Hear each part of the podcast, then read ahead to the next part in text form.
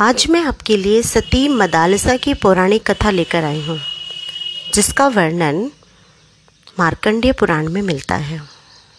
मदालसा राजकुमार ऋतुध्वज की पत्नी थी। एक बार राजकुमार ऋतुध्वज का असुरों से युद्ध हुआ। मायावी असुरों ने ऋतुध्वज की सेना के मनोबल को तोड़ने के लिए ये अफवाह फैला दी कि ऋतुध्वज मारे गए हैं।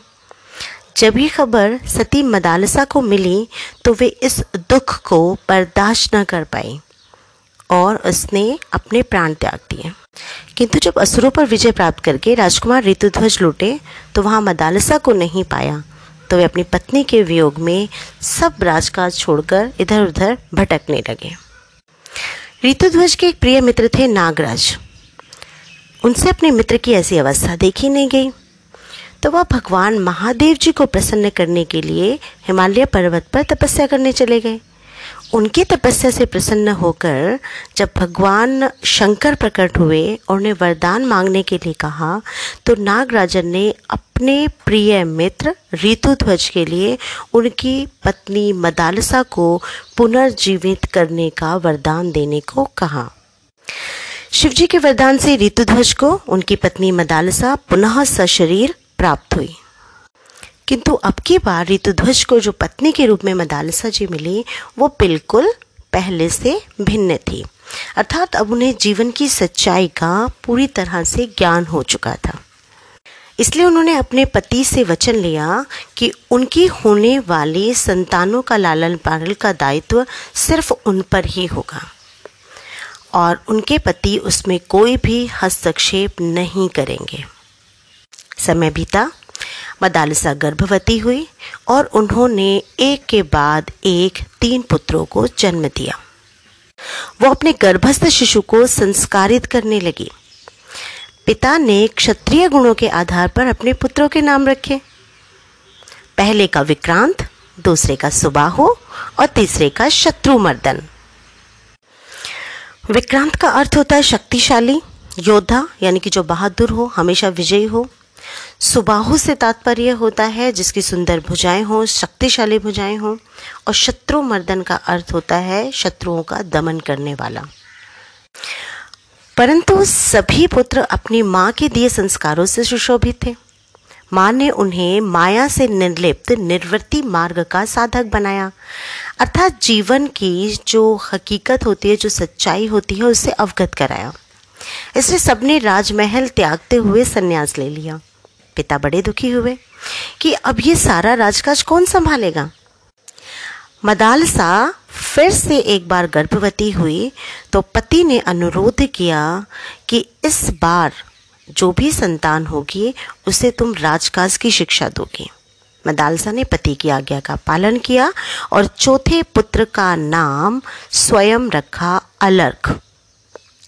राजा अलर्क दिव्य माँ से संस्कारित थे, इसलिए उनकी गिनती सर्वगुण संपन्न राजाओं में होती है। अब की बार माँ ने उन्हें राजकाज की शिक्षा के साथ साथ न्याय, करुणा, दान आदि की समझ भी प्रदान की।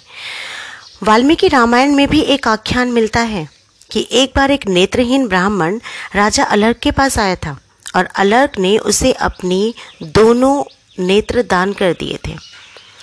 इस तरह अलर्क विश्व के पहले ऐसे व्यक्ति बने थे जो कि नेत्रदानी बने। इस अद्भुत त्याग की शिक्षा अलर्क को उनकी माँ मदालसा के संस्कारों से ही तो मिली थी।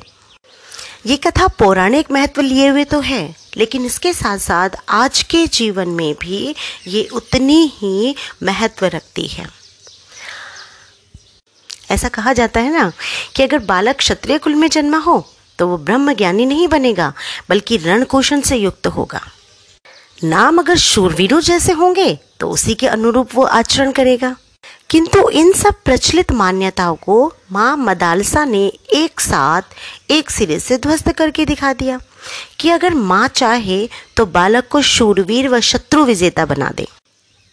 और अगर वो चाहे तो उसे धीर गंभीर महात्मा, ब्रह्मज्ञानी तपस्वी भी बना दे।